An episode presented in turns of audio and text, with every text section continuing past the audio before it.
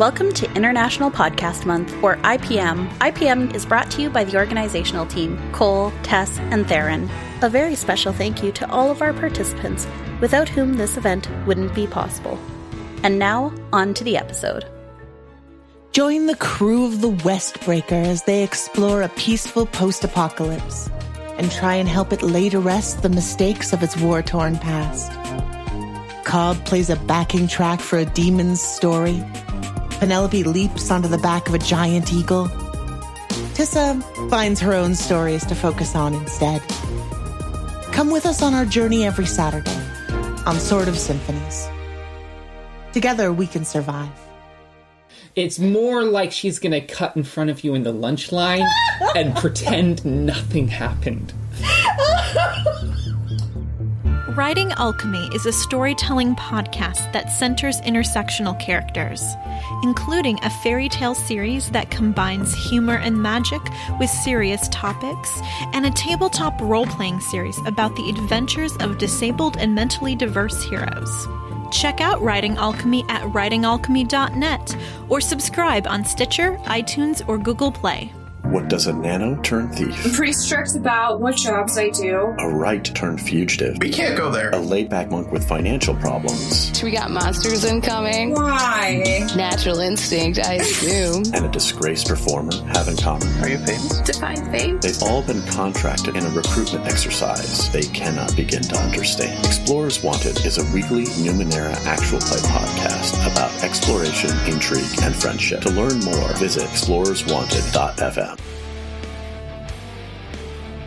Welcome to this session of Necronautilus. I'll be your humble GM, Daniel Anderlich from the Explorers Wanted podcast, and I am joined today by Toby. Hi, my name's Toby. I use she, her pronouns, and I am a part of the Writing Alchemy podcast, which is a real play podcast where there are disabled players playing disabled heroes, and it's pretty fun. Very cool. Graham. Hey, I'm Graham. I am on the Role Less Taken podcast. That's Role with an E. We are doing a variety of systems, and I think at the time of recording, we will be putting out episodes of Sleepaway, where I play Jet, the himbo lifeguard, who is trying real hard to make sure his air campers don't get eaten by the lindworm. I use he or they pronouns. And Cat. Hi, I am Cat. I use she and they pronouns interchangeably. And I am the host king of the podcast Sword of Symphonies, where my good, cool friends playtest my big adventure game, Heroic Chord. Very Cozy post apocalyptic vibes. I like Host King. Yeah. We are playing Necronautilus, going through this universe of death, and our players are going to be playing death agents, which are fractured souls inside a cloud of noxious gas. They don't have any memories of who they were. The only thing that they remember is that they had one reason for agreeing to become a death agent to serve the blind god death. So, what I'd like you guys to do is each one of you to introduce your character's call sign, tells what their words of power are. You don't need to go through your collection right now, but just your main words of power and your reason. My character's call sign is Trigger, and their words of power are lucid, connection, and flippant. Mm. Their reason to choose to become an agent for death is because they wanted to, to forget everything about their life and unlife before this point. So they know nothing about themselves, including their gender, which is why they are genderless and Mhm. use they pronouns. Okay, very cool. How about you, Graham? Uh, I am playing Mistral, which is, who also uses they pronouns. My words of power are gravity, starborn, and lightkeeper. And my reason is to open a portal between worlds in service to my queen. Mm. And Cat. I am playing Rip. Rip uses it, its pronouns. Rip became a death agent out of gratitude toward death for a lifetime of feeding it. And Rip's words of power are after, witch, and carrion. Nice. Very nice. So, as death agents, you guys travel this galaxy of death, and you know you have very specific guidelines for what you're supposed to do when you receive these missions is it could be to catalog new planets because everything that's ever died has been here. So everything is sort of like existing and changing in a quantum state to help prevent anybody who thinks that they can escape death because that's not possible. And it's important for you as agents to remind them. And three, to keep the balance in this vast galaxy in that you are supposed to stop any kind of exploitation, totalitarianism, things like that. Like you're you're supposed to keep all these entities that have all come to this universe of death because they everything dies and everything that's ever died or will ever die is already here and keep them in balance as is the will of death. What you guys do to get between all those worlds is you have a special ship called the Nautilus. So, the first question I have for you guys, and this is very important what's the name of your ship? Jeffrey. You guys good with that? Please, someone come up with something else. Please don't. Please. Just so you know, whatever you name your ship will also be how, the name of your AI. I, I kind of like Star Jeffrey. Star Jeffrey. Okay. Is that Jeffrey with a G or a J? I think it's got to be with a J, right? yes. Okay. Star Jeffrey. Okay. Is it maybe a word that in a language that one of our characters speaks, it means something else, but to English listeners, it just sounds like a dude named Jeffrey who is a spaceship? yeah. yeah. On my planet, the symbol means hope. Right. so, so your ship does it look like the traditional Nautilus, or does it have something different about its appearance? I think maybe we've got a series of skulls around the outside that kind of create a grid pattern to look like a star. Ooh, yeah, nice. I dig I like that. that. Yeah, yeah, yeah. Yeah. Very cool. Can I propose just a huge window? Mm-hmm. Is it a star shaped window? No, it looks like a huge bulbous eye. Okay. Ooh. Okay. Like enormous. We're talking just like a third of the surface area of one of the sides is covered by a huge window. Mm. Okay. Cool. We don't have eyes, but whatever. right. Okay, cool. So your ship has four modules that make up everything that it can do. It has operational systems, it has navigation and communication, weapons and defense, and engine and propulsion. Now, each ship can be equipped differently, and they're equipped with words. So, as always with Necronautilus, everything comes down to wordplay and the fun of how subjective language is. So, what you're going to do is you guys are going to populate these four modules with words from your collection, one word per module. And since there are three of you, I will donate a GM word to you, and you can decide where you want to put it. And that is firecracker. Ooh. Okay. If I may, if if neither of you have anything you'd like to start with, I have the word dense in my collection that I think would make a good weapons and defense word. Mm-hmm. Mm-hmm. Mm, It's just the the Star Jeffrey is is dense and powerful. nice. Okay. So remove that from your collection, and it is now slotted into weapons and defense. Hmm. Okay, so I'm going back and forth between saying that our engine should be explosive or our communication should be literally.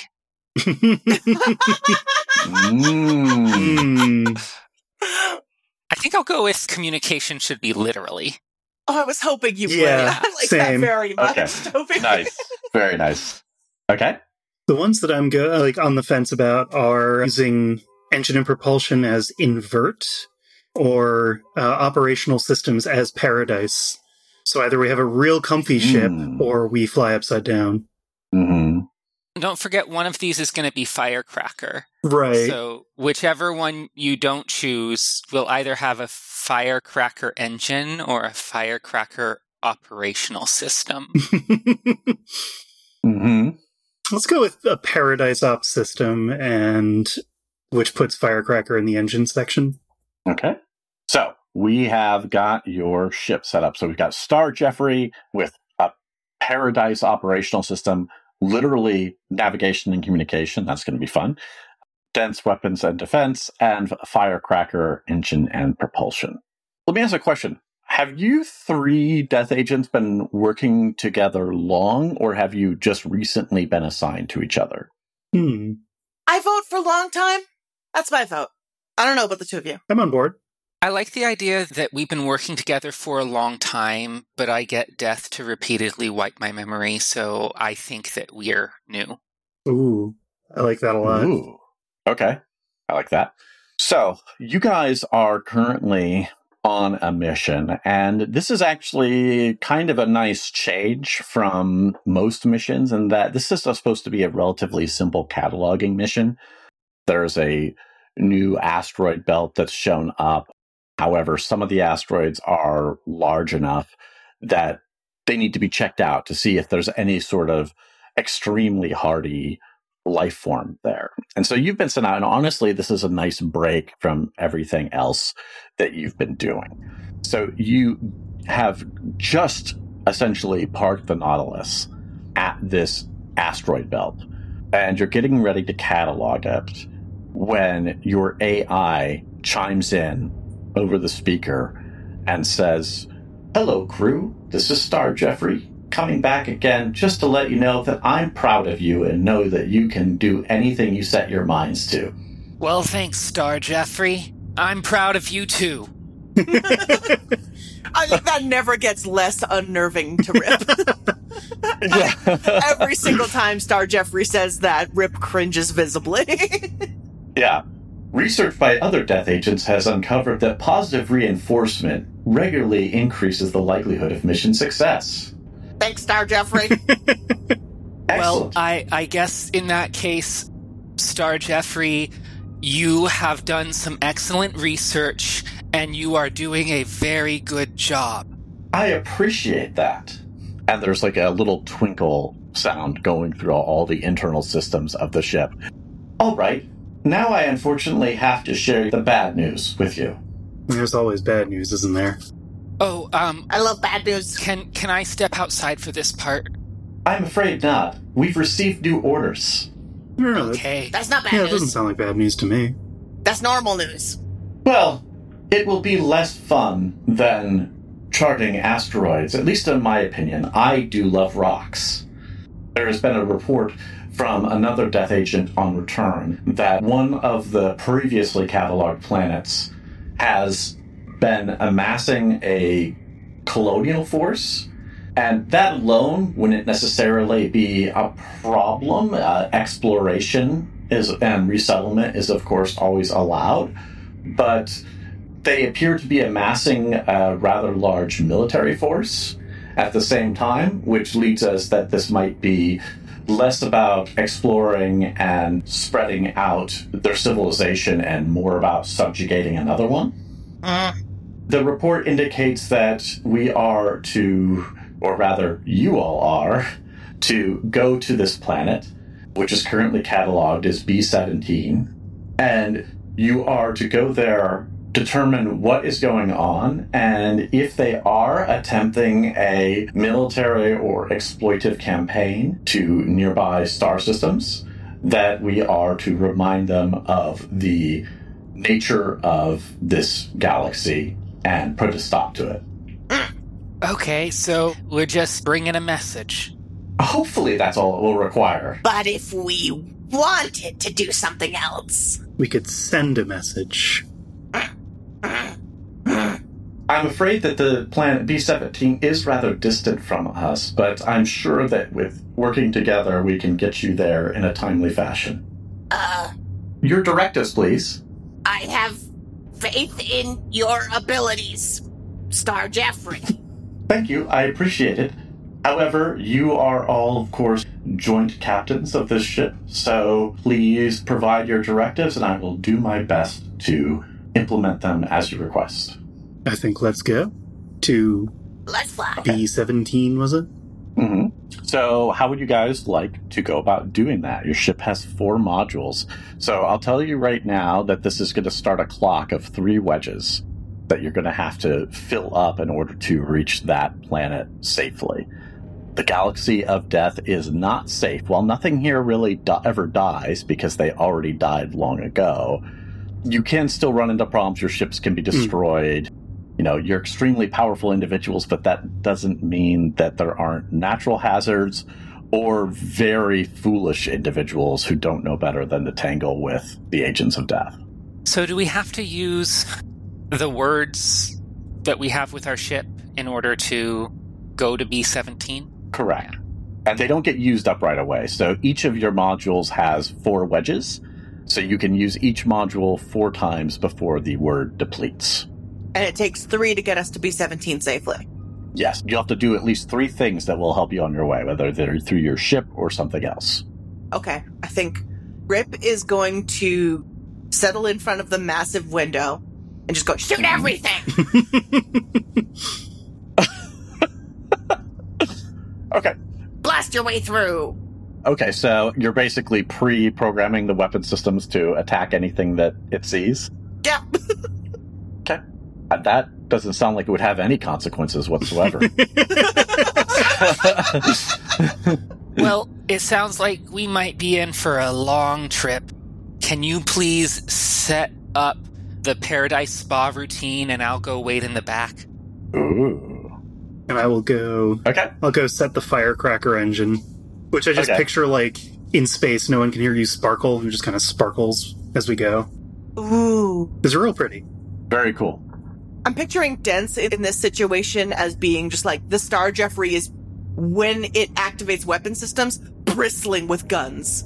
Yeah. Okay. So we are pre-programming the weapons to be ready to build up this dense defensive thing.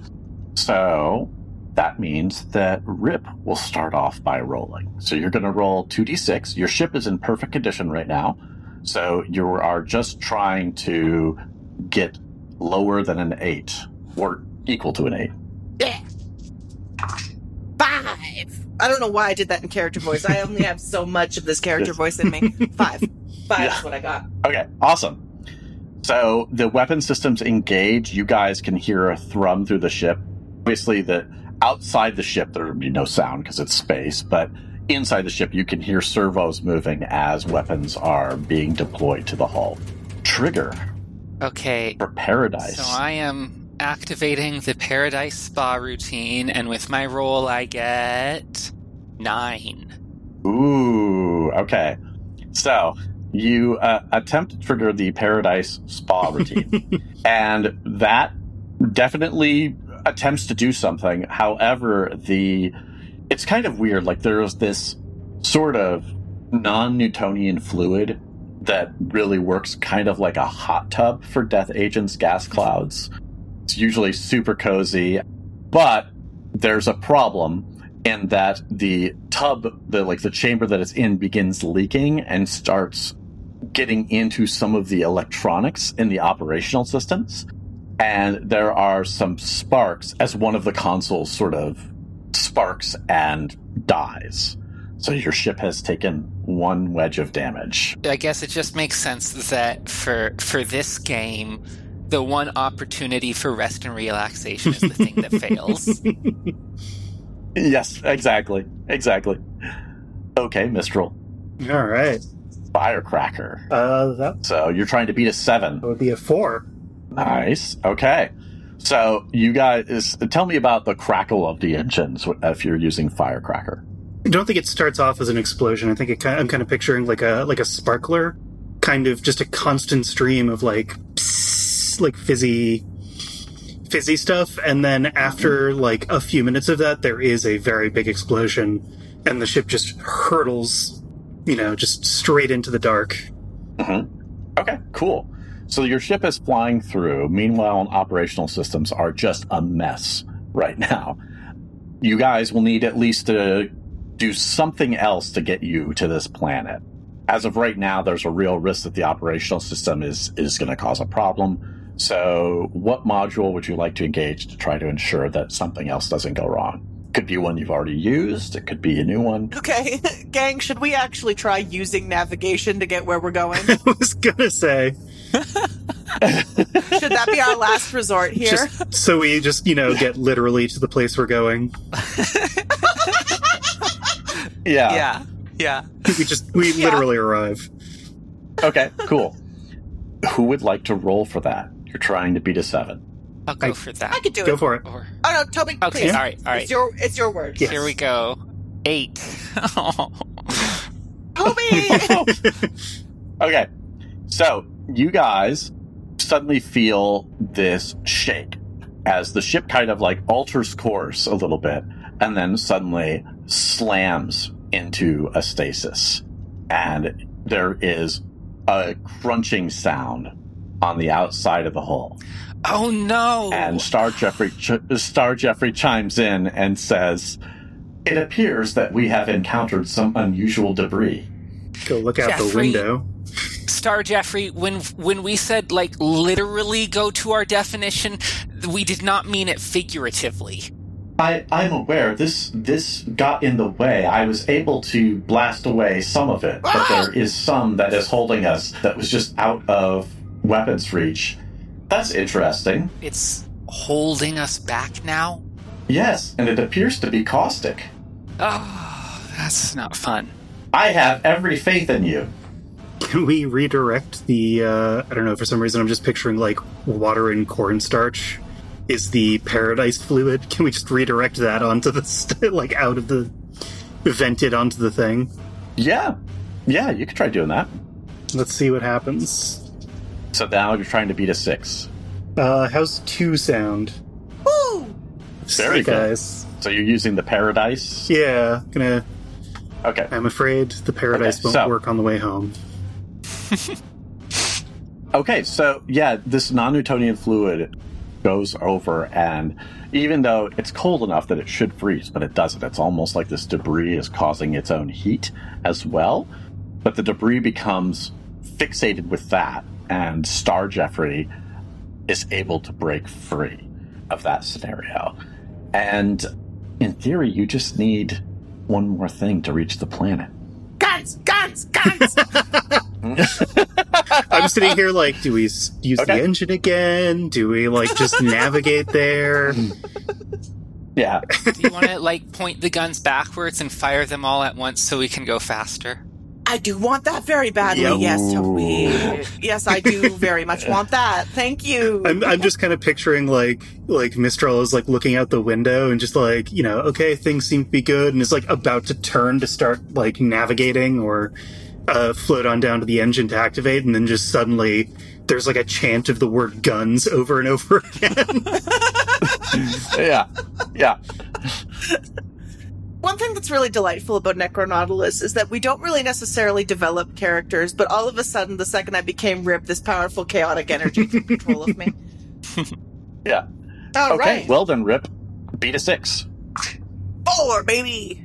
Nice. So these guns in the ship turn and begin blasting. Now, some of the guns don't have any necessarily recoil to push you forward, but I doubt that matters to Rip because the important thing is that all of them are firing. even the ones that aren't going to pull you. So they they're hitting this debris and basically shredding it as you blast forth. And this time, Star Jeffrey drops you literally exactly where you're supposed to be, floating over a planet of chrome and blood, listed as B17. It looks like it's almost like a gigantic creature, or maybe it was some sort of gigantic cyborg at one point that, in its own time, probably hosted life and then died. And sure enough, there is this planet. You can see that from even from here that there are some megacities down below, both on the sort of fleshy parts and on the metal parts of this planet. There are great red seas that cross this planet, presumably blood. And there is, in fact, what appears to be a large fleet of spacefaring ships floating above this planet. Like it looks like at least 50 ships. Some of them are military in nature, some appear to be transport in nature. A Star Jeffrey. Uh, let's open up the communications and see if we can announce our presence here.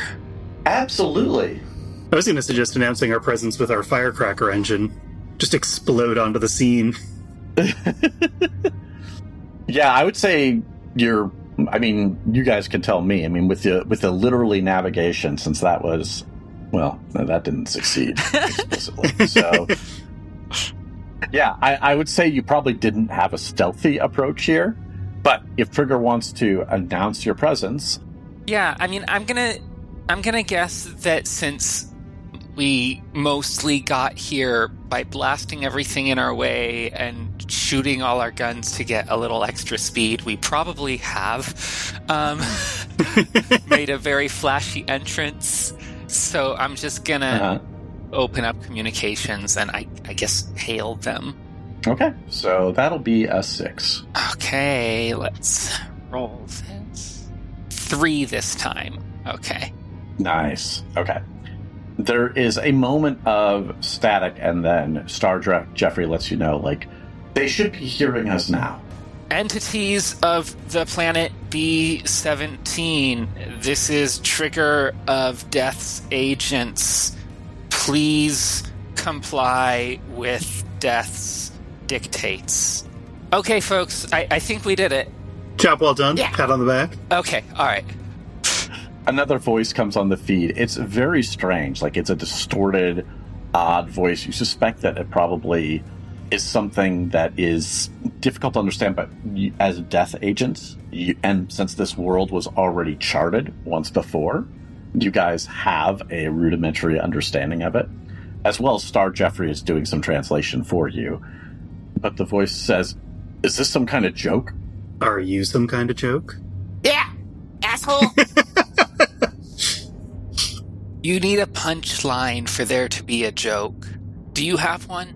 Are you a punchline? I'm very confused. This, listen, this is Admiral Mido. Oh, no, no, no. We're supposed to. Okay, S- start over again. Knock, knock. Uh, who's there? Admiral Mido. Admiral Mido, who? That's me. I, I, I don't know. You tell me. Who who's Admiral? Who's who's Admiral Mido? I am the commander of the Farance fleet. Ah, okay, cool. Well, so you're gonna like follow all of of Death's dictates, right? Including the like no military killing bunch of people, that kind of thing, right? There is a long pause on the feed. And they come back and say, I follow Ordalish's edicts, no one else's. Orderly-ish who? Ordalish, the our our emperor. Whoa, shit! When'd you get an emperor?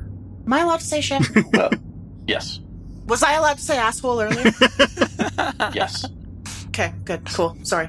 Ordalish, first spore among us. Hmm. Wait, hmm. is Ordalish a person or four people? Ordalish is a singular emperor. Okay. And and and is the first four what? Oh, sorry, first spore. he says. Spore. Oh, okay. Always has to be mushrooms. Star Jeffrey chimes in. I'm sorry, I'm doing my best to translate in real time. Good job, Star Jeffrey. Thank you, Rip. I believe in you too. Uh, well, Admiral, I guess we have to deliver our message. So if you just take orders, I suppose you should set up a, a meeting with us between the, uh, us and, and this or delicious guy. okay. I think this feels like a role could be interesting. Okay. So for this, I feel like this is probably not a ship function. No. You could either use one of your words of power in some way, or you could try a luck roll. Hmm. I'm gonna use my word of power. I'm gonna say I want to be communicating this incredibly lucidly and um, direct Mm. and just get the direct, easy response that I'm hoping for. Ooh, okay. Yeah, that's good. Okay, so that will be a six. I'm rolling six. Exactly. Nice. So- Okay, so that that is a phenomenal success. A trigger. Okay, cool. So, what you're going to do is you are going to take that word. It succeeds so well, it's going to fracture. Okay. The word that you've got now, you're going to remove some letters for it and make a new word of power that has a value of seven. So it's more powerful than the one you just created. Mhm. And then the remain the letters you take out, you're going to use to make a new word in your collection. And if you leave any letters left over, that's going to give you more life. Okay, well, this is my shortest word. It's only got five letters. So hmm I gotta get creative with my spelling here. I'm, I'm gonna. hmm Okay, so I guess for my word of power. Wait, do they have to be four letters? Or, uh, is that one of the rules? Yes. Okay, for a second I was thinking I could split it into two words of ID and luck, but I will instead hmm just drop the D and uh, turn it into L U I C for look, for luck. Ooh, Luck okay. kind of slurred when you're talking. Okay. How many letters are you left over with then? Two? Just one. The D. Oh, perfect. Well then, um, you're good. So what memory does that spark for Trigger?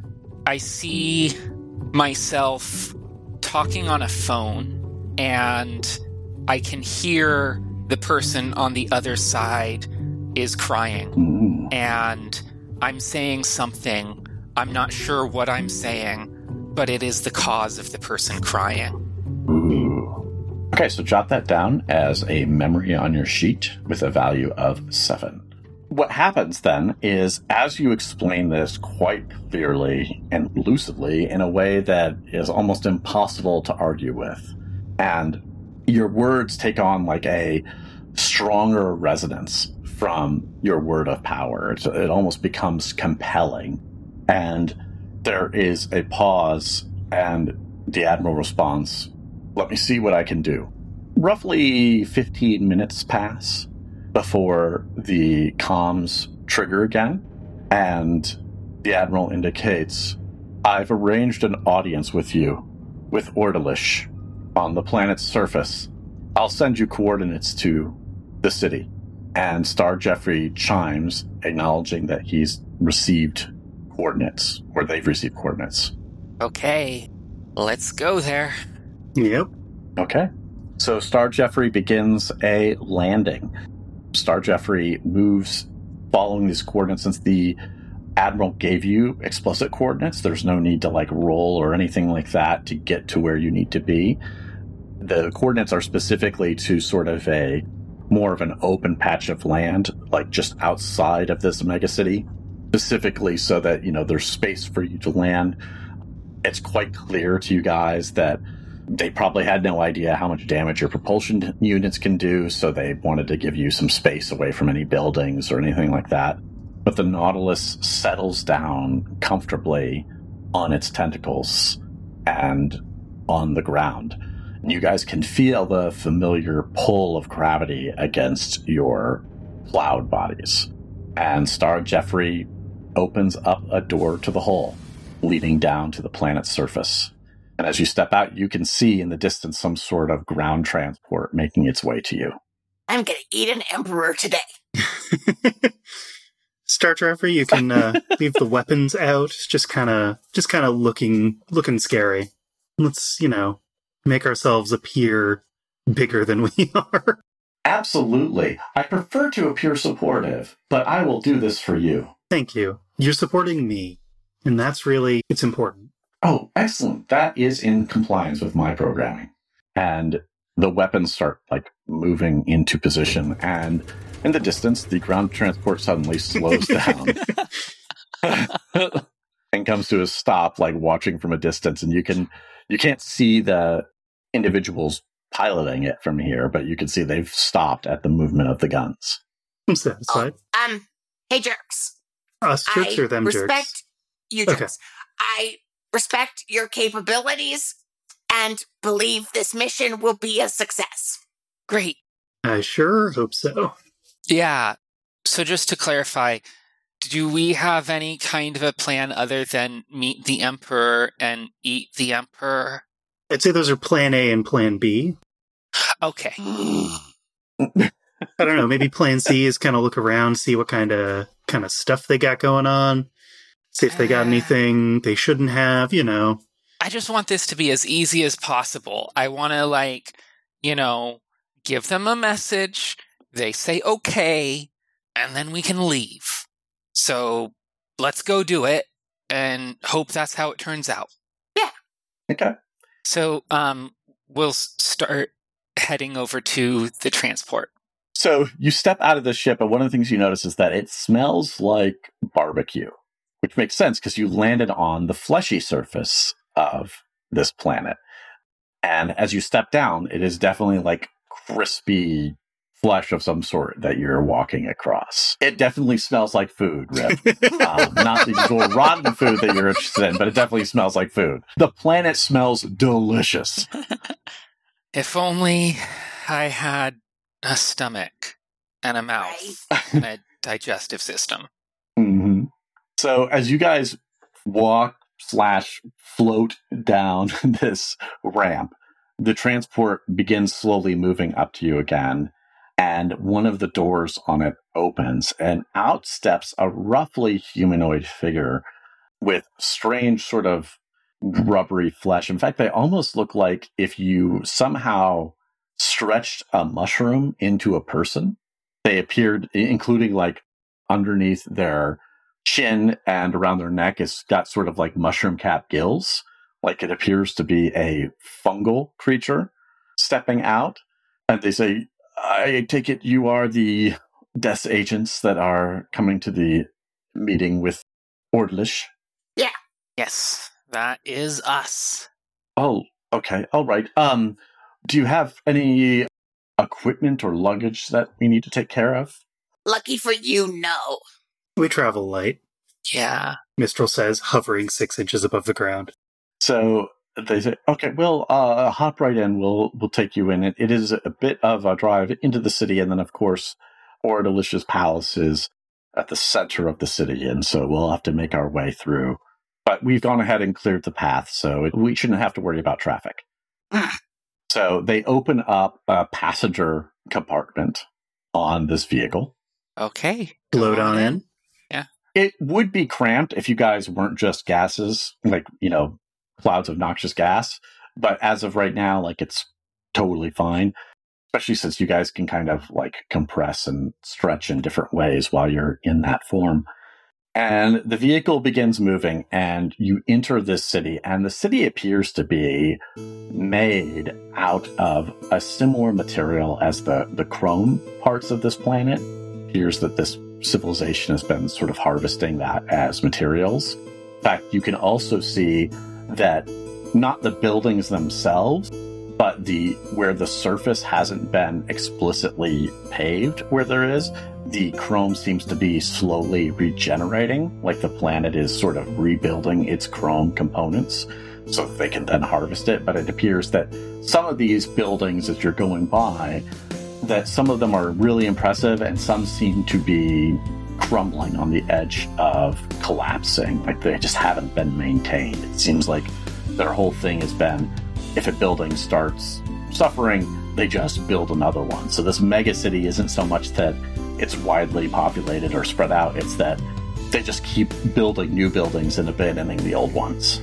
As you pass through, you can see that true to what they said, there is no traffic, like the paths have been cleared, but you can see some of these sort of gray fungal faces like staring out at you guys as windows as the vehicle goes past until you reach an immense structure at the center of this city. It is a palace that it, it's like somebody built up the chrome to resemble like a rock cave entrance that is roughly a hundred feet in diameter. And the synth has been structured to actually look like rock.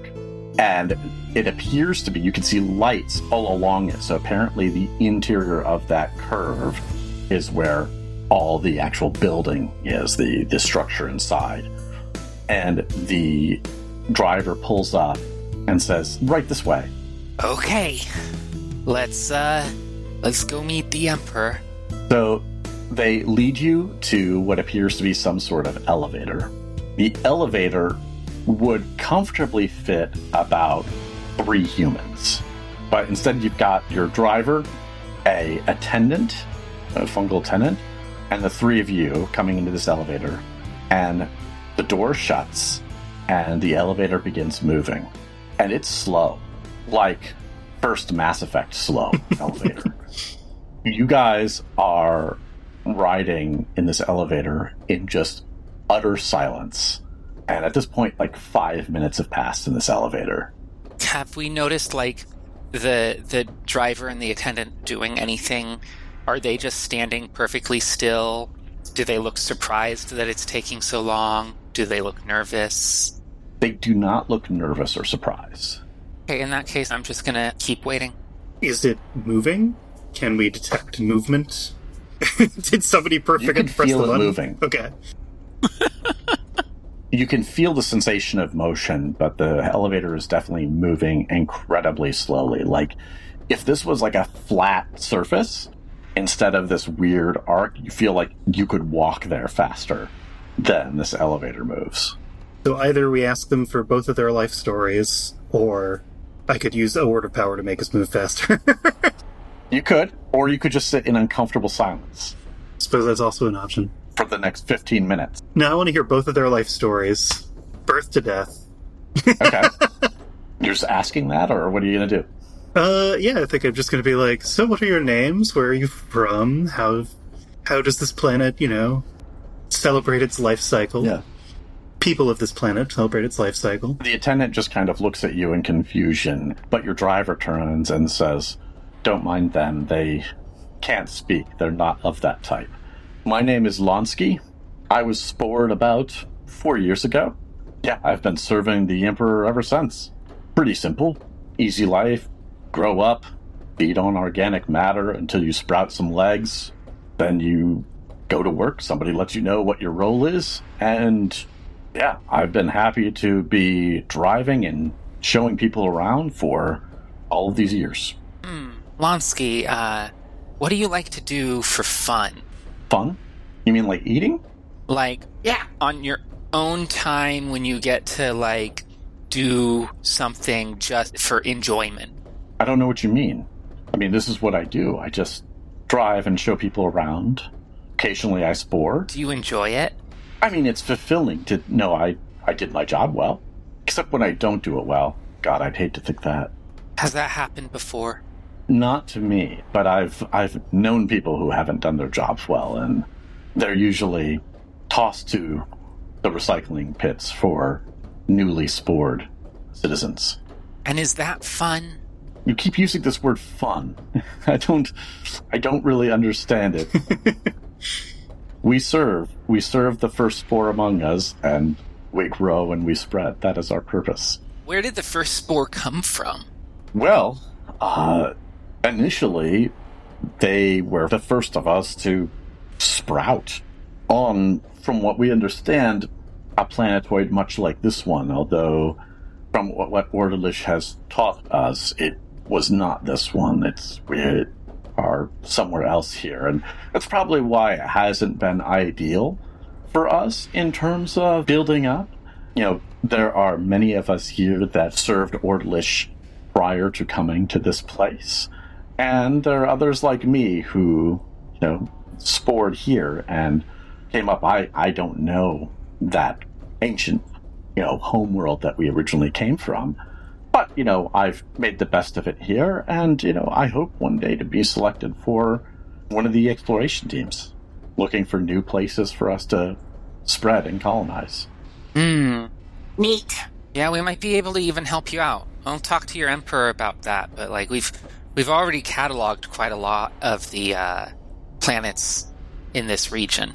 Oh, really? Well, I'm sure Ordalish will be very pleased to hear that. Any help we can get identifying good places to go. I, I know the, the fleet has been preparing for a while, and, you know, they, you know, hopefully we'll be able to get started relocating some of our population soon to somewhere even more ideal for our growth. I kind of want to try and teach him about fun. and I'm tempted. I'm trying to figure out the best way to do it. You can try anything. Can I generate a yo-yo as an item and try and teach him how to use it? It would have hurt to do that. So you can definitely do that, but if you leave the yo-yo with him, you're leaving a part of yourself behind. Right. I'm I'm okay with that. I'm gonna Okay. black out an item. So you do feel like this pain as you condense a yo-yo out of your own gas and solidify it, but you have got a yo-yo now. really nice one, like one of those ones they use for like yo-yo hmm. competitions and whatnot. I try to teach Lonsky how to use it and leave it with him, just so this is fun. Fun is, you know, it is something that you do that does not have a, an expressed purpose, and but it makes you feel good. It makes you entertained in the way that you feel when you've, you know, done a job well. Except there is no work done. You should uh, go and teach your teach your friends about this. So Lonsky tries to use it, and the yo-yo keeps reaching the end of the string and like not bouncing back up, or like bounces just a little bit, and like he hasn't quite got it yet. And he slowly rolls it up like you showed him, and he tries again and doesn't get anywhere. And he's like, "I'm not sure I completely understand the appeal yet, but I'll I'll keep trying." Demonstrate a few more times, maybe to hand it to the attendant, let them try. The attendant just sort of looks at you and then looks back to the controls. Incidentally, the attendant doesn't have any arms Oh, or hands. They're just like a stocky, like mushroom creature. Like they don't, they they're very odd. Like they, they don't actually seem to interact with the controls in any way that you guys see. They just seem to be standing there. I'm gonna take a crack at this and watching this whole thing play out where Lonsky is just not understanding how to make the yo-yo work. I'm going to use a word of power here and help Lonsky make the connection Mm. between how the function of the yo-yo works and enjoyment and fun. Um, and my Okay. word of power is connection. So, I could also help with my word gravity yeah, by manipulating gravity so it's Okay. easier to use the yo-yo. great. Ooh, okay. My favorite okay, part so, of this scene, if I may, and Rip is bewildered by this because Lonsky already said like eating, and that was yeah, that was correct. We hit the correct answer. Why are you worried about this? But the the to me, cat, the best part is we're clouds of gas. So Mistral is manifesting hands in order to demonstrate a yo-yo, which is just beautiful to me. Please, sorry, please carry on. so with Mistral, since you're contributing a word of power, a, a word from your collection, rather, so remove that from your collection, and trigger. You will roll three. Uh, sorry, I was, I was contributing word of power. Can I use mineral instead and have that be like mineral oil now on the yo-yo? Okay, cool. So then, Toby, you'll roll three d six and choose the two that you want. Okay. And if you succeed, you get all the benefits. If you fail, both of you will suffer the consequences. Mm, okay, well, I have a three, a three, and a five. So either I fail or I get a perfect six. So that's what I'm going for. Okay, cool. So you fracture that word of power, and you split it up into a new word of power with value seven, and another word for your collection using the remaining letters. Okay, so let's see. I like Onic is going to be my new word of power. Ooh. Okay. And then, see, I've got to figure out a word with the remaining letters here. Oh, okay. I'm going to do none. And that is going to leave me with two letters left over. Okay, so you'll take one life, or add one life to your death agent. Okay, now I'm at seven life. And what memory does connection trigger for you? I suddenly kind of like flash back to this moment of my life where I can't really see myself. I can see my hands, I can see another person sitting next to me, and we're laughing and smiling. And they look at me with just a casual look of enjoyment, and everything seems perfect. Mm, okay, like that. Cool. So that is another memory on your sheet that you can use later. So as you are writing, as you say that word, as you invoke it, you can see Lonsky do it again. This time the yo yo comes like halfway up, like he seems to be starting to get it. And he rolls it up the rest of the way. And by the time the elevator reaches the top, he's got it up and down. And you can see that his gills underneath seem to be wriggling almost in some sort of amusement. And the elevator door opens and he's just continually like playing with the yo. He doesn't even notice it's up for open for a moment, and then he's like, "Oh, oh, so, sorry, we're here." Um, and there's this massive corridor coming from this elevator, and it is flanked with armed guards on like regular postings all throughout the corridor till it reaches this central door. And Lonsky kind of like, sort of almost sadly, like puts the yo-yo away in a little pouch and begins wandering towards the main door, which opens as you all approach. And standing in the center of this room, surrounded by, once again, there are guards all around. This is a circular room. There is light coming in from a sunlight above. And in the center of this throne is this massive fungal humanoid that has multiple like caps with gills, like it's a multi-headed creature, and it's massive. It doesn't look like it like you don't see legs, or if there are legs, they've been like they're hidden somewhere, folded underneath it. It doesn't look like it could move if it wanted to. And as you enter, the door shuts behind you, and Lonsky kind of takes a step back and points to a essentially like a line on the floor and says, You're allowed to approach up to that line, but no closer. And then they pause and they're like, I'm not allowed to stay for the meeting, so um, I hope it goes well. And he turns and leaves out a smaller door. And even as he's going out that door, you can see him reaching into his pouch for the yo yo again. Great all right, our mission has succeeded here. Like that that was that was the goal of this game. To, yep. to like was, yeah. Good game, everyone. Good game. A mushroom. yes. I'm hoping it winds up being like I've never actually seen Footloose, but I imagine it being just like this dystopian wasteland where dancing isn't allowed, and then suddenly at the end everybody's dancing. So that's kind of what I'm picturing. Mm. A Footloose Yeah. is, and B is about to happen with this yo-yo. Right, right. There is a rumbling sound from Ordalish and says, You come before the first spore. You come before Ordalish. What brings you? Greetings, entities of the planet B17. I am Trigger of Death's agents. We are here to deliver a message and make sure that you are following the dictates of death.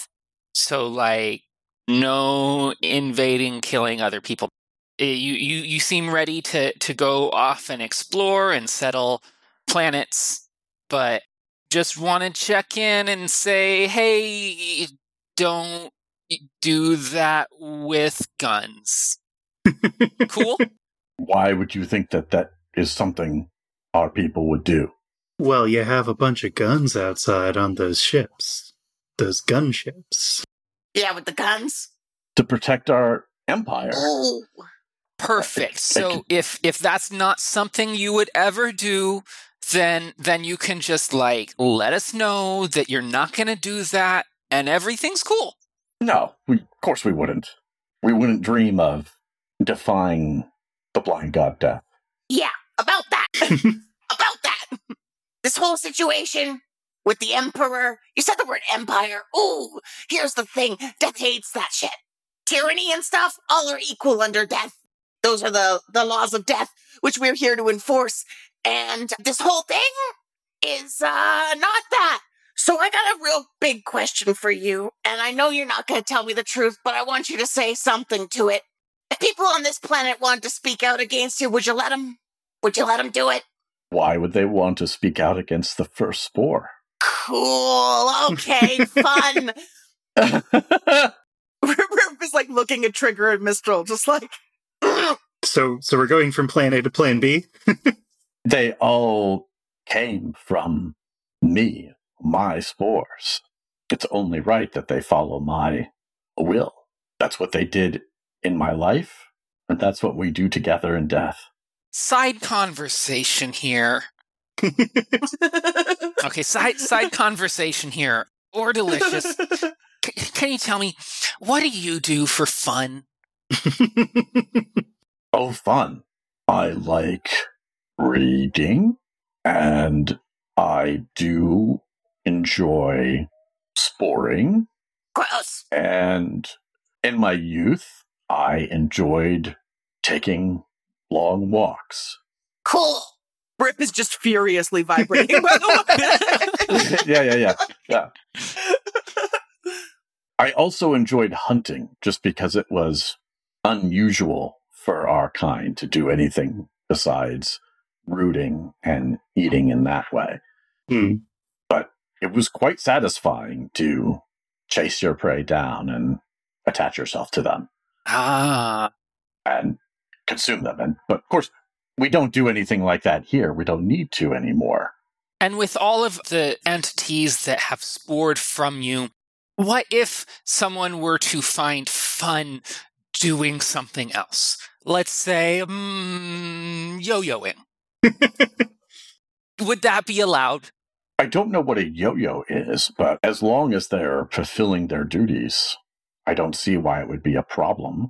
Hey, mister, why don't you hand this one a piece of your ass, too? they serve me though. I don't know what other satisfaction they need. Hmm. Great. Well, this was all such a wonderful hypothetical conversation. It's it's really wonderful as an agent of death to get to philosophize with creatures from across the galaxy. So uh, let's let's just take a step back and say you got a lot of guns there, and some of them are are necessary for defense. We got a lot of guns too, but like let's just split the difference and um, destroy half your guns, and we can be on our way. We'll call it, you know, first strike. That's not acceptable. It took so many resources to build that equipment. It's it's not something that I should throw away. That'd be wasteful. Hmm. Look, you clearly are intelligent entities, and I'm sure we could come to some other kind of arrangement than that. After all, what death can't see, death won't mind, right? Mm, They are blind. death minds a lot of things that they can't see. yeah, Death can't see much, but uh, Death minds a lot of stuff. I mean, we could hear it out. And Death's just the greatest, is the thing. The greatest? Absolutely. I'll take your word for it. I've never met them in person, but I've met creatures like you all before. Hmm. And where did they go? Did they leave in peace? Most of them? Cool. Hmm. That's nice. Yeah. Leave, le, le, leaving in peace is always a good way to go. So you're proposing, just just to be clear here, instead of taking half your guns and destroying them, you want to take half your guns and hide them from God, hide hide them from from death, and just like I think we could make that compromise. Let's let's just put them in the sun. Well, I don't think we need to even hide them. I think all that matters is that when you report in, that you say that that's what we did. Mm, And in exchange for something else, uh, we can work out a deal. But you see, I like my continued existence. And I think you like your continued existence too. Yeah. So that would be a bad plan. I have a question. hmm So this is Death's galaxy universe. Death's Mhm. existent world. Can things here further die? So nothing truly dies here because they're already dead, but they can be effectively like debilitated to the point where they can't do Hmm. anything. I would say, so you're not going to let me kill the emperor. well, Death Agents is a little different because your words of power deform reality. yeah. Yeah, they do. yeah, so that like you guys have an immense amount of power. The thing I will say to that probably would ring a bell for you guys that's interesting is that Lonsky said something about the recycling pits, Hmm. Hmm but nothing can die here. I've actually been thinking that I can use my word of power, Lightkeeper, as sort of in the sense of one who tends a lighthouse, and lighthouses are tall and allow you to sort of look out over the expanse of, well, the ocean traditionally, but I'm kind of trying to use Mhm. that as like an ability to see into the distance and see things that are perhaps not illuminated in a very metaphorical way, very poetic way. So, like trying to take in the scope of the civilization, this planet. Yeah, take in the scope, see any see any things that are they're trying to keep secret or trying to keep, you know, keep ships away from. Okay. So that'll be a six, unless you've got something that can help you or somebody wants to aid you. Not hearing any volunteers to take the risk Yeah. on this one. So Yeah, I'm looking at my words and I'm not quite sure how I'd use them to help. you can assist with luck as Hmm. well. I do have a word that might help. Okay. I have let I have the word after. I'd like to propose that this is like allowing you to see into the future of this situation to see what will happen if we take his word for it. So if you're aiding him, you should use a word from your collection. Oh, from the collection? Mhm. I have gall. Ooh. Like like a seagull? No, like um like the the bodily fluid Oh, okay. gall. Yes. Like what has Ordalish got the gall to do? is what I'm Mm-hmm. I like that. Okay. what I am proposing. All right. All of Rip's words are very visceral. yeah, right. So Mistral will roll 3d6 and choose the two that you want to keep. All right. So a second ago I rolled a one and a two. And I rolled second two. So Okay, cool. So your word succeeds. Yeah. So what does Lightkeeper bring to your mind? Question first. When you um when you use a word from your collection, you erase it, right? Yes. Okay, thank you. Sorry about that. No worries. Mhm. So I think I'm picturing Mistral was at one point in a sort of court, like a you know royal court of some sort, and was I think a little bit taller than everybody else there. Kind of stood head and shoulders above the rest, and there were some people that uh, they were with that you know kind of kept seeing them as this like central point, this kind of illuminated, you know, shining figure in the middle of the court, and caught the attention of some of the higher ups in the in the court as well.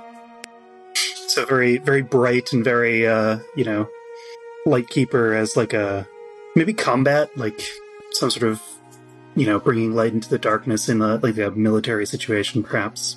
Cool. Very cool. Okay. So you now have that memory.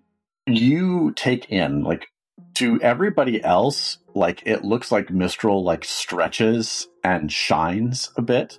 And Mistral, you see the entirety of everything on this planet at once. You can see Ordalish on their throne. You can see all these civilization of these fungal people moving around. There doesn't appear to be much in the terms of other life here besides the planetoid itself. And you can see that all of these, you know, fungal people are, you know, serving different functions. You can see military forces. You can see people that are like engineers that are constructing things. You can see Lonsky yo-yoing in another room happily, getting quite good at it. They're trying their first tricks. And you also see the recycling pits where these fungal creatures are thrown for new spores to feed off of. But they don't die. They are just consumed and left fractured in that space. Fractured fungal souls being consumed by these creatures that, by all accounts, in this realm of death, probably shouldn't be able to, you know, create life like this, although anything could happen in the universe of death. But they, you see these, these individual rejects essentially being tossed to the pits to be consumed by new fungal offspring. Hmm. And you can see the ships above. And you can see that these are transport ships that are filled primarily with military soldiers. Hmm. Had a feeling. See that Ordalish does have legs. They're just currently rooted into this platform. So I've got a question about kind of the the physics of this dead universe. Mm-hmm. Nothing dies. Does that mean that for the most part people don't eat or people don't have to eat? They probably don't have to. They probably do out of habit. It varies a lot by planet that you've been to, and each planet seems to follow like because everything is like in flux here. It seems like different parts of the galaxy, like the physics are different. Like is is is it a violation of of death's laws to eat other entities? I would say that that is something that is not very clearly spelled Hmm. out. I think that is probably one of those things that death agents are expected to sort of make judgment calls on Frown upon. when they show up places. Yeah, I mean, because it it could be it could be part of it. Like it, there might be like some sort of you know natural give and take there, but like ultimately, like it's probably not okay. But the extent to which death agents concern themselves with it probably varies quite a bit. Hmm. Rip would like to do something impulsive. Okay, I love impulsive. I would like to use my power word carrion Mm. to reduce Ordalish to just a pile of rotting material. Okay, very cool. like, So Rip hates this dude. like, yes, and has been growing, has been like vibrating and I don't know if death agents have colors, but Rip is like bright red and shaking the whole time. So, question Are you going to use the word on its own, or do you have an item that will help you, or an item you want to create to help you from your form? Oh, I want to help with a word from my collection. Um, Would love the word Okay. is explosive. Um, oh. so I'm imagining just being reduced to carrion and then like blasting that all off in every direction. I love that. I mean, if you didn't do that, I was going to pitch Uh. invert as uh, you know, going inside out. So you've got you've got options. We're getting Yeah. pretty metal here. We're getting very We're getting metal. pretty metal here. Wow. If only one of you is helping, then it's 3d6. If two of you are helping, then it'd be 4d6, and you can choose which two you want. If you create an item from your body that somehow helps you with that, that would lower whatever your result is by two. Hmm. God, I think Rip just wants to make a gun. oh, but remember, if a projectile leaves you, Oh uh, yeah, then it does damage. a gun that does lasers. Like a laser Gatling That's a little gun. too complex, but you could you could make yourself a badass like sword or spear that stretches far enough to hit him. Huge, hideous battle axe. Okay, perfect. Enormous, hideous battle axe. Yeah, like like almost like cartoonishly big, like something that shouldn't be able to be swung by something your size. You'll roll 3d6, okay. choose 2 and re- remove and then reduce that value by 2 because you've got your item. Whee! Oh, that's good because I rolled very, very high. um, and the difficulty here is six. Yeah, Yep. just made it five. Oh, good. Yeah. Okay, cool. So, what does carrion spark in you for memory? Carrion sparks a memory of flying high, high, high above a heat blasted landscape, feeling blazing hot air under wings. I used to have wings, Mm-hmm. and the hot air suddenly carries up a scent of rot. hmm Okay, cool. You've got that memory with value seven. So this battle axe swings, carrying on it um, this notion of carrion, and you hit Ordalish. Ordalish begins screaming as these explosive boils start popping up all over its form and popping, and it's rotting, and Ordalish begins screaming And you guys are now in a situation where you've got a very unhappy emperor who is being turned into this painful, rotting husk. You've now got a clock with eight wedges. One of those wedges are is filled in for you, but Ordalish, as they scream, is going to yell, "Kill them! Tear them apart!" As he is popping, and he's trying to get up, but like he's just this rotting meat. He's he's having difficulty. But guards are going to come after you, and Oh, huh. yeah, yeah. It's Oh. funny, like trying to kill the emperor in a big guarded room. I said it was Like, impulsive. Yeah. Yeah, so when this all started, like Trigger could kind of see this coming together and is is kind of like has this first feeling of like, oh no, this is gonna cause a problem, but then is like, but if you're gonna take a swing at the Emperor, you better not miss. and yeah, tosses in Yeah. the explosive boils. Yeah, prepares themselves for the un- oncoming onslaught. Okay, cool. So, the emperor and the guards, this this scenario with them all sort of functions like a swarm, essentially, for this clock. So, the guards are going to come at each of you. Rip, I think it's only fair that they try to attack you first. I guess. So, they are going to try to hit you. How would you like to defend yourself from these big, mean fungi? Mm, with more power words. Okay. I think I'm going to use my power word witch. Ooh, okay. And I'm just going to attempt to to bewitch them, to to put them in a trance and halt their attack. Ooh, okay. Okay, so that'll be uh, six. That will be six. Hang on. Six. Nice. Okay. So, how does witch, um, what memory does that spark in you? I am eating.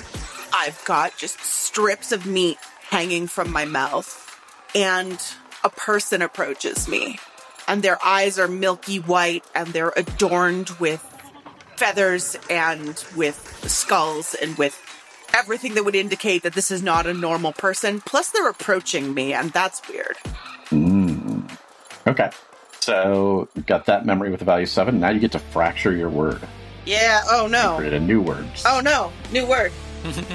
It doesn't have to be spelled right, as a reminder. Yeah, it doesn't have to be spelled right. It just has to be at least four letters. Okay, I'm gonna go. I'm gonna just scramble it into Twitch. Twitch, okay? And you you had to get rid of at least one letter. Okay, I'm gonna get rid of the I, and the I is implied. Okay, perfect. Perfect. Okay. So you now have a new word power. and a life of seven. Mhm. Oh, memory of seven. No, you gain a life when you do that, don't you?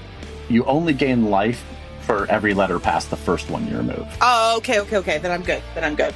Still six Yep, life. you're fine. Don't get too much Okay. life, kids. Yep. You definitely manage to freeze the ones that are, are coming at you as you speak this word, and they seem to like stand there and sort of sway back and forth. Next group is going to attack Trigger. Trigger, how would you like to defend yourself from the guards? Mm, okay. Like, what kind of weapons do they have? Swords for the most part. Okay, perfect. So um, I am gonna be using my body to to develop an item, which is gonna Mhm. be a couple of uh, little trampolines coming off the sides of me at like a forty-five degree angle, and I'm using my I love word it. I of love this. power, flippant.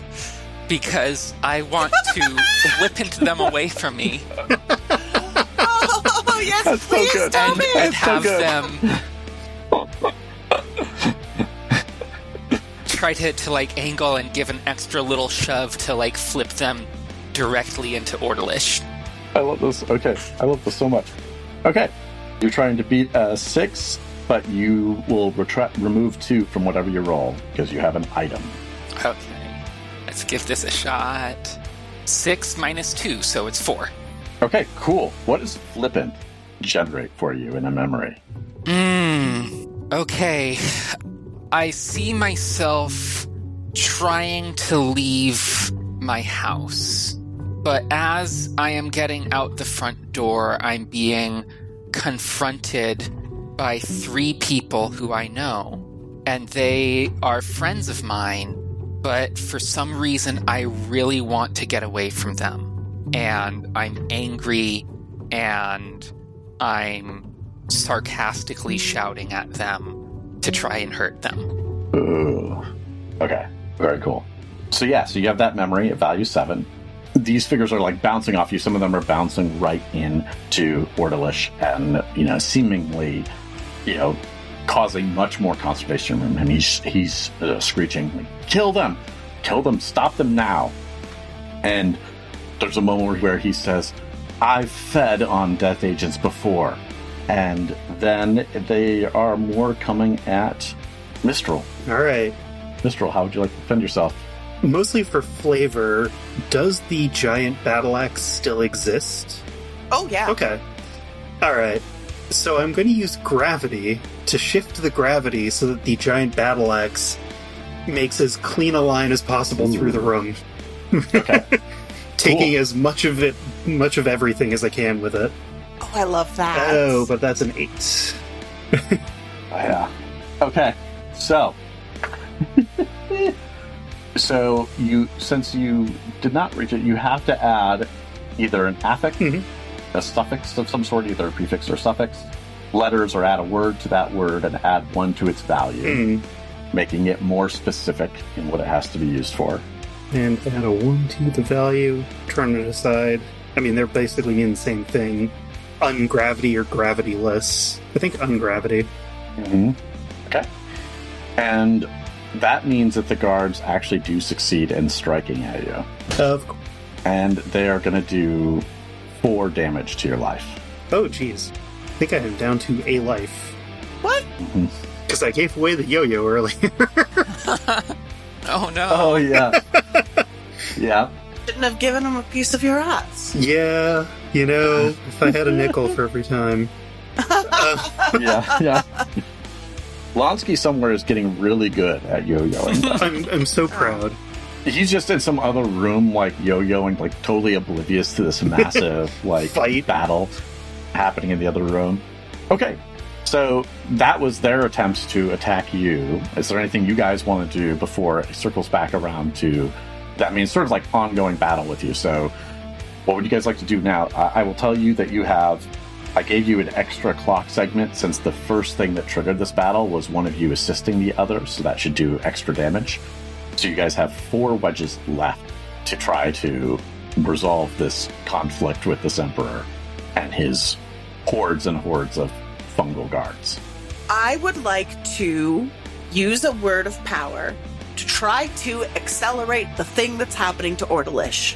I would like to use after. Ooh. Ooh. Okay.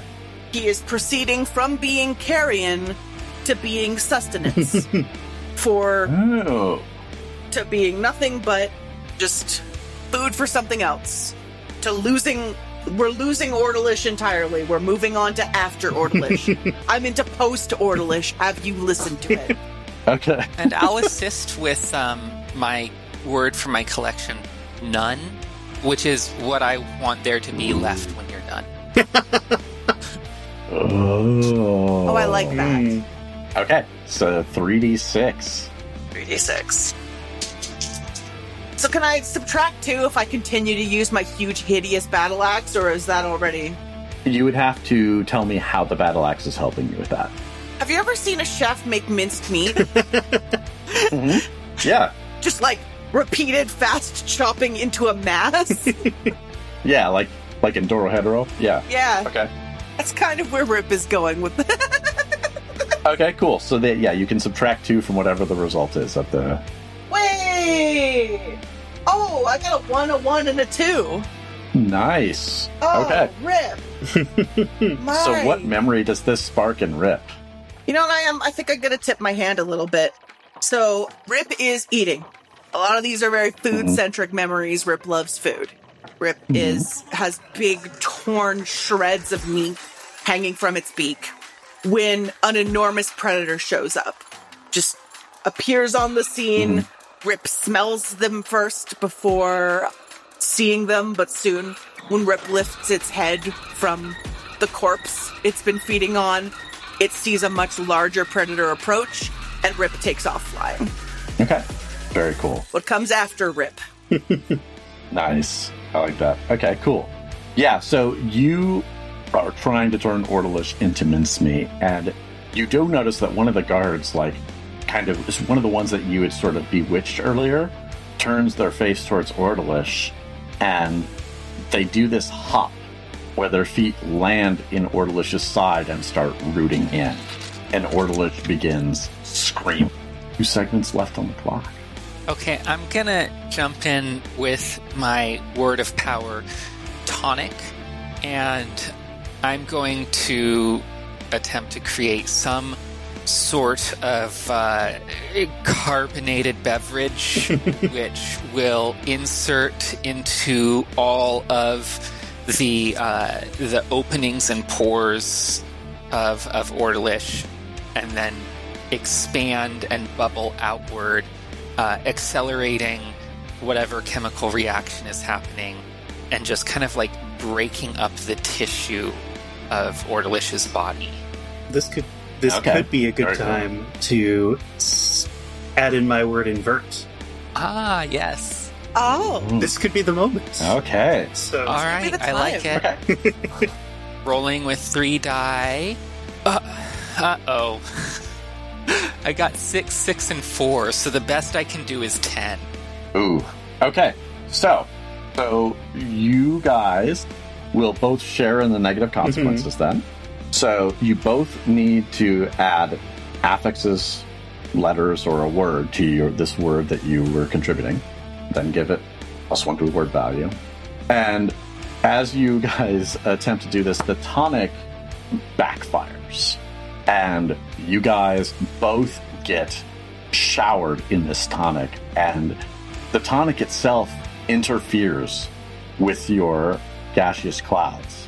And you're both going to take two light in damage. and I'm Russian.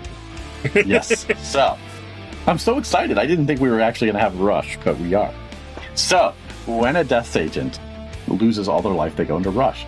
So, you guys see Mistral's gas. You guys see Mistral's gas essentially like dissipate to the point where it's almost not visible.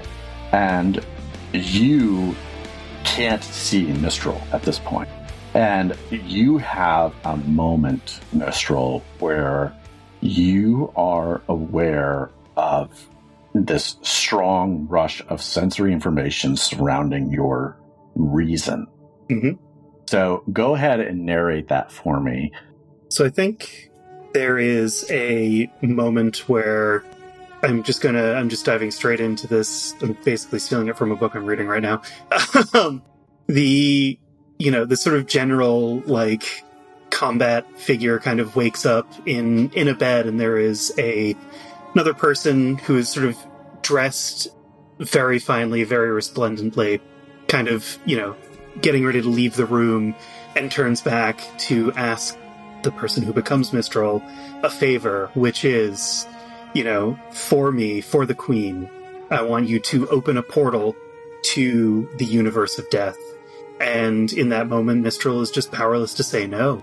So willingly, you know, sacrifices himself to go forth and uh, enter the, the universe of death Hmm. and prepare something early and prepare this portal. Oh. Oh, so Mistral, this wasn't a decision made after Mistral's death. This was a decision, like, Mistral was a sacrifice. Yeah. Oh. Like an Okay, agreement. very cool. Very cool. Okay, cool. Trigger, you've just tried to do this uh, tonic thing. It kind of blew up in your face.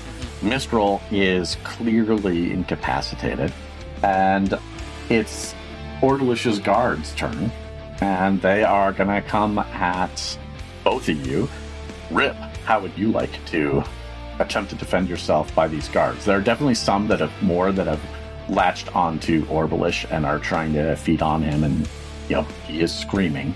But these other fungal creatures are still running at you.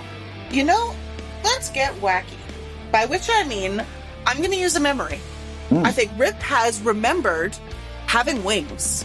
Rip has remembered the feeling of flying high above the world. And so Rip is going Okay. to try to use that feeling to rise out of the guard's reach. Okay, cool. So that'll be trying to beat a seven. I'm trying to beat a seven. I do, I got a four. Nice. Okay. So you succeed and start lifting off the ground. Roll a d6. That's how much life you gain. Four. So much. Okay. Hey, as long as you don't hit 30, Yeah. not a problem. Yeah, Rip manifests these huge black wings.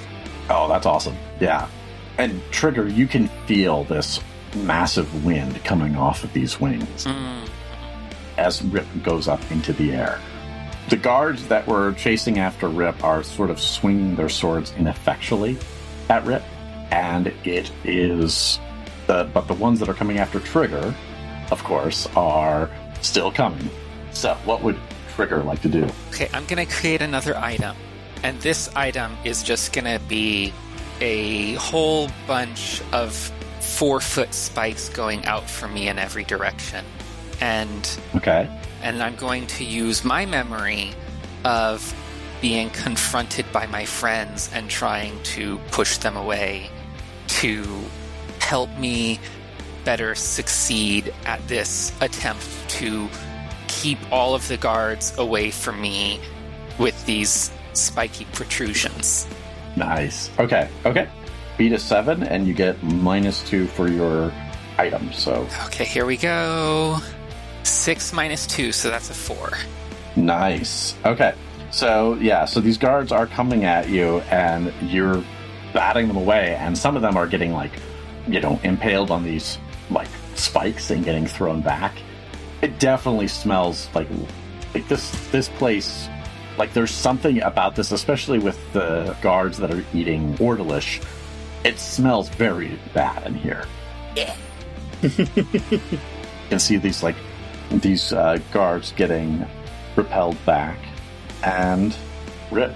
I think Rip wants to come down on these guards, just a meteor fall from the sky with the huge, horrible battle axe. Okay, okay, Oh, cool. And, and real quick, because I successfully used a memory, I just rolled a d6 and I'm getting six life back. Ooh, okay. I think I'm gonna. I think I'm gonna use uh, my memory of the approach of a larger predator, and just like Ooh, I'm a larger predator now. yeah. Yeah. Okay, cool. So that's a seven. Wait, that is a. What happens if you meet? Because that is a seven. So on a memory, if you meet, Exceptional success. you're going to get six life. Oops. So it's just the, the only consequence is that you gain six life. But yeah, you get to tell me how your awesome abilities ends this initial conflict because this is the last segment. So what does it look like when you end this conflict decisively? Rip readies the battle axe, flies up a little higher, and then does just a meteor dive into the ground with the axe. Aimed not necessarily at the guards, but at the ground in between them, and completely shatters the floor of this palace. And bits of Ordalish start leaking into the hole, and the guards tumble in screaming, and Rip is left flapping above this hole, axe in hands, talons, hmm talons, and just Very cool. very satisfied with itself. Yeah, so this place looks like the preparations for like adding a topping to a salad. Like there's so much mushroom cut up in here. Like it's it's all scattered. You could make a salad with this, you could make a stir fry, you know, maybe you combine it together into some sort of meatless patty if you wanted to, but all these figures are essentially like torn apart here. And Mistral, you regain 1d3 life. Yep. Which is oh, got a three or six, which is three. and then add yourself a memory of value seven based off of any aspect of your rush that you think makes sense. As that we volunteered, or uh, yeah, we volunteered to make the portal. Right. Okay, cool. So, you guys have essentially vanquished Ordalish. You do have one other problem, though, and that is there is still a massive fleet above this planet. So, normally, the last person to fill in the segment on a conflict is the one who gets a new word of power. However, since this was a huge conflict with a very big clock, I'm going to give each of you a word to add to your collection. Ooh. Yay! You can move any word in your collection to your equipped state as a word of power by spending d6 life. But I'm going to give you three words and you can choose who gets what. The first word is going to be fungus Mhm. for obvious reasons. hmm the second one is going to be accelerate because you guys did that approach several times. And because of the very creative approaches that Trigger took, I think shield has to be a word. hmm Well, I'll go ahead and take shield then. Okay. I feel like either one would suit Rip, but accelerate seems to be what Rip has done to this situation and would like to further do to this situation. I will go with fungus because uh, you cannot kill me in a way that matters. And I'm Right. actually going to go ahead and equip accelerate because I need to spend some life. Okay. Oh, it's 1d6 life and I rolled a 1. Oof. Okay. I'm at Okay, 15 cool. life. I'm halfway to being carted away. Oh my God. Anybody else want to equip any words? Hmm. I'm probably, I don't want to risk rushing again. Yeah, and I'm I'm good. I I fractured twice, so I still have two words of power. Okay, cool. What do you guys want to do about the armada that's up there?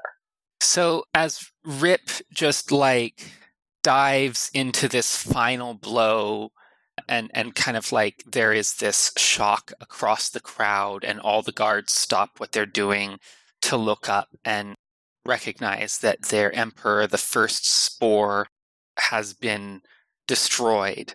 I am going to gather everybody's attention and I am just going to say, "Hey, this is your first spore now and point to rip Ooh. Ooh. Hey, Trigger, what? we we gotta make them get rid of all their guns and stuff easiest way to do that is for you to be their leader Yeah, I Okay. hatched all you fuckers. Am I allowed to say fuckers? Yes. Yeah, yeah, I hatched you all or whatever. okay. Um, so, Trigger, what are you using to do this? Are you using luck, a memory, a word of power? i think i am going to use a memory the memory of when everything was perfect and i was smiling and laughing with a friend Ooh, okay. Okay. and and kind of using that to kind of like envision the kind of peace and and uh, connection that could be had here. Okay. Cool. So that's a seven unless somebody wants to assist. Okay, I'm gonna roll six. Okay. Cool. You'll gain d6 life. Okay, that's two, so I'm now at thirteen. And so, the, what few guards were here still that were left, shall we say, seem to turn towards Rip and seem to be awaiting orders. And the clock for you guys to resolve this and get safely off this planet is a clock. Well, I guess six. One of those slots is now filled in. These guards are looking to Rip, awaiting direction. I have a question. Uh, I think Rip's gonna look at Mistral and just be like, "What do we, what do we do?" Because I don't think Mistral communicated the what what they learned about the recycling pits. oh, yeah.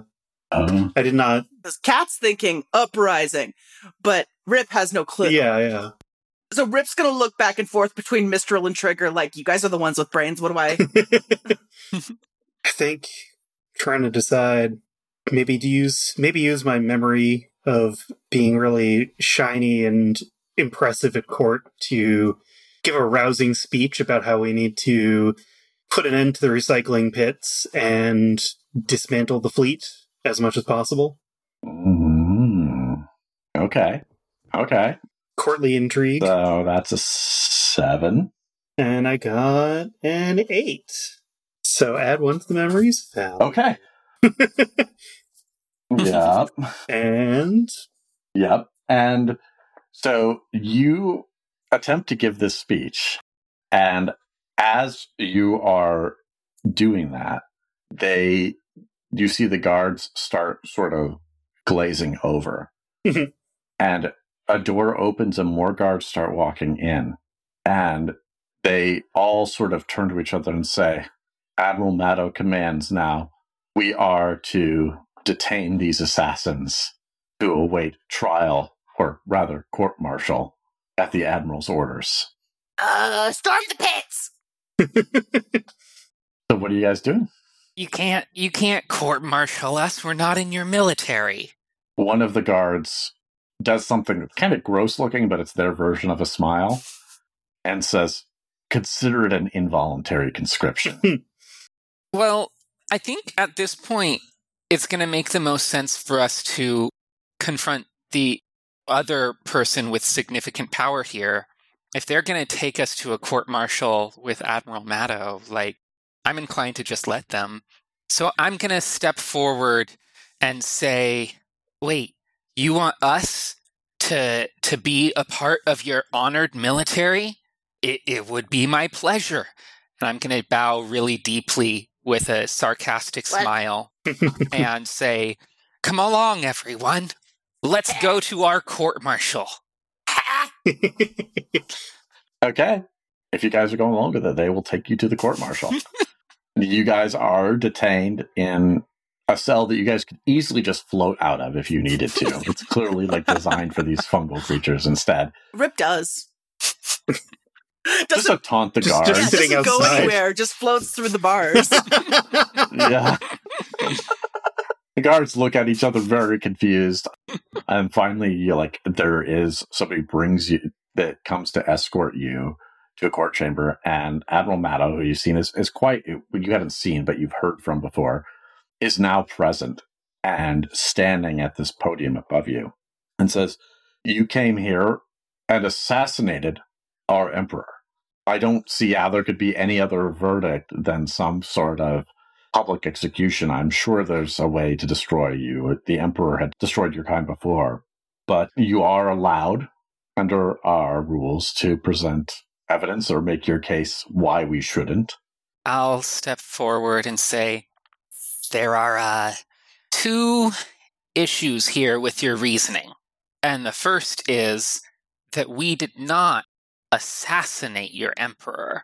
We came here as a part of an investigative force under Death's own guidance and discovered that your emperor, as you just said, has been killing agents of death. That's a crime. And we took appropriate action. Being an emperor is a crime.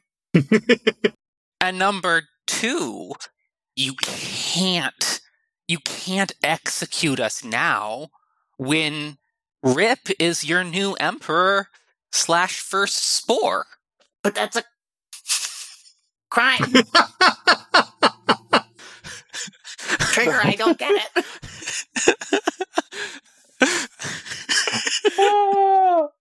okay. So you're definitely not getting any assistance from Rip in this. um, Mistral, please. I mean, I have the word You up. fungus. Okay, so I'm going to be using my word of power, luck, because I don't think that there's any way that this would happen without just uh, it just being an incredibly lucky impact.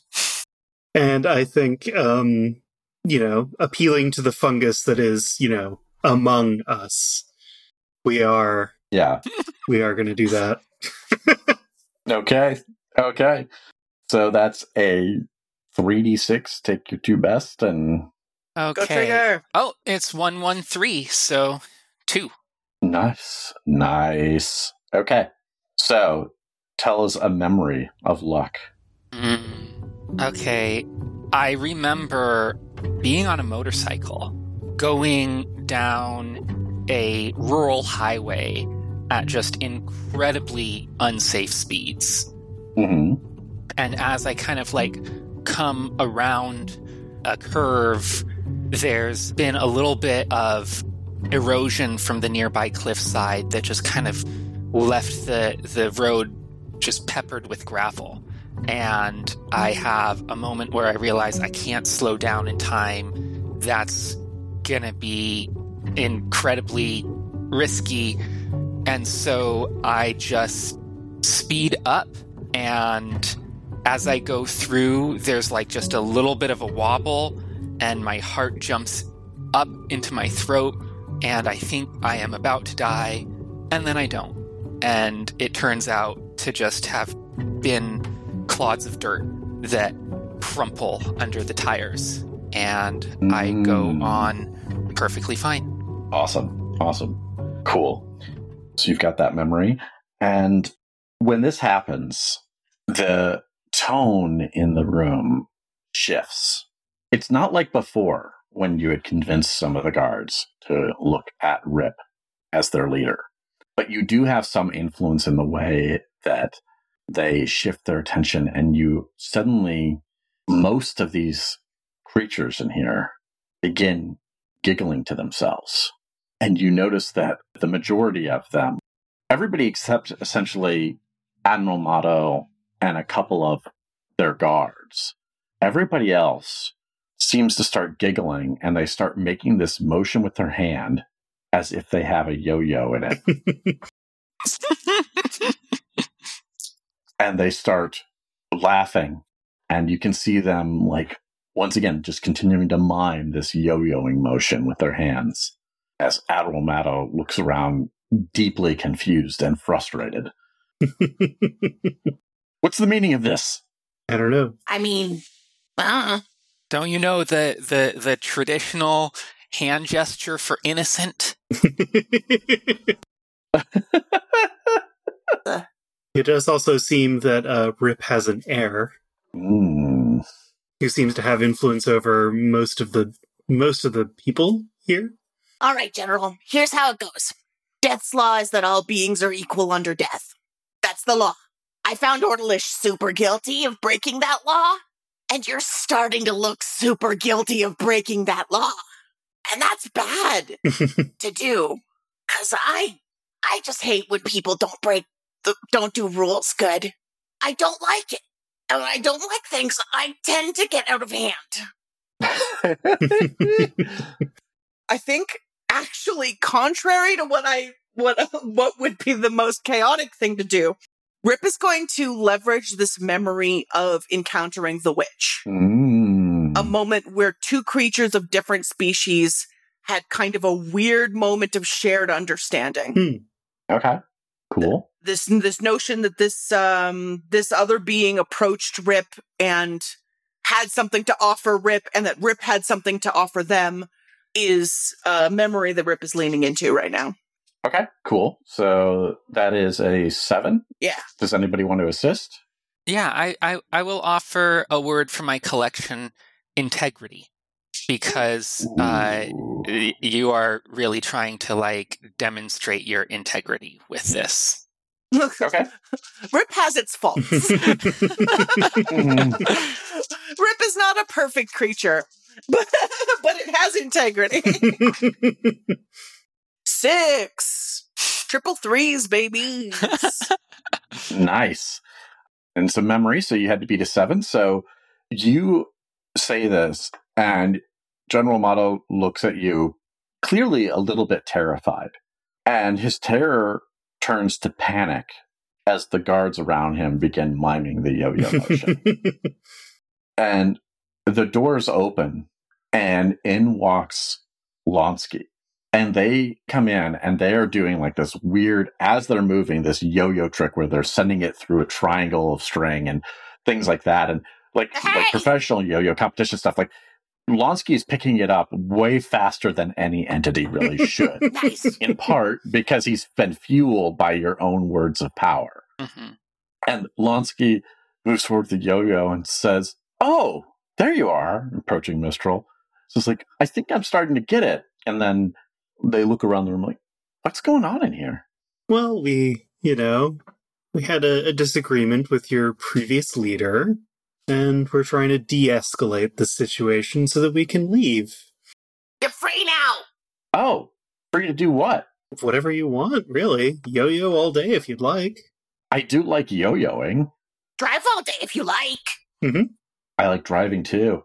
Aren't we supposed to be like spreading and, you know, building things? Not especially. Like, this Death Universe. Like, the, the time for spreading is over, and the time for relaxation is here.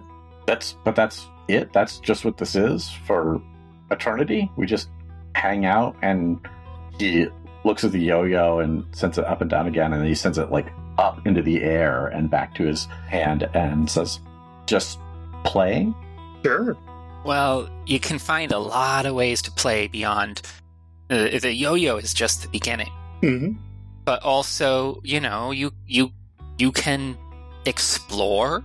You can if if you want to help out cataloging the ever-growing universe or focus on your interpersonal relationships or any of those kinds of things there's just a couple of things that that we have to make clear. And one is the recycling pits aren't necessary. Like you, you don't you don't need to to like consume people in order to develop. Oh. That's that's part of the the physics of this world. And number two you you don't need that much military. You don't need that many guns. So so are, are just uh we're, we're saying like get rid of half the guns keep some for defense but like you, you don't don't go taking over other people's planets but like explore and find ones you know maybe an asteroid somewhere that that you can take for your own I mean, Hmm. we could point you to some uninhabited worlds if you want to go explore those. We know so many worlds. Lonsky kind of looks around at all these other fungal humanoid staring at him and says, Is that what you guys want to do? And there's this sort of like collective shrug and says, I mean, honestly, I've always been happy just sort of driving and doing what I, I guess we could make a lot of yo yo's out of those guns. I mean, that's a lot of chrome. Guns into yo-yos. Yeah. Can you imagine yeah, I mean, how that- cool a chrome yo-yo would look? Oh yeah, it'd be so fucking shiny. It'd be amazing. Wow! I think it is time to use my word of power, Starborn, to make a star be born. In that Lonsky is now a celebrity on this planet. Oh. Okay. All are equal under death, Graham! Graham! so a yo-yoing, a yo-yoing prodigy, and a star. You know, traveling, traveling the planet, and uh, teaching people the ways of yo-yo, and just uh, generally, you know, being kind of a, a chill, chill dude. okay. So that will be. so that's a six, I guess. Yep. Trying to decide if I've got an, an uh, item that I can use. You kind of do. Yeah, you have the yo-yo that he's got. You can use Just that. use that. All right. yeah Yeah, I, that's your holy relic for this weird yo-yo religion you're creating. Well, I, I rolled a three, so I guess that makes it a one. Woo! yeah. Okay. Cool.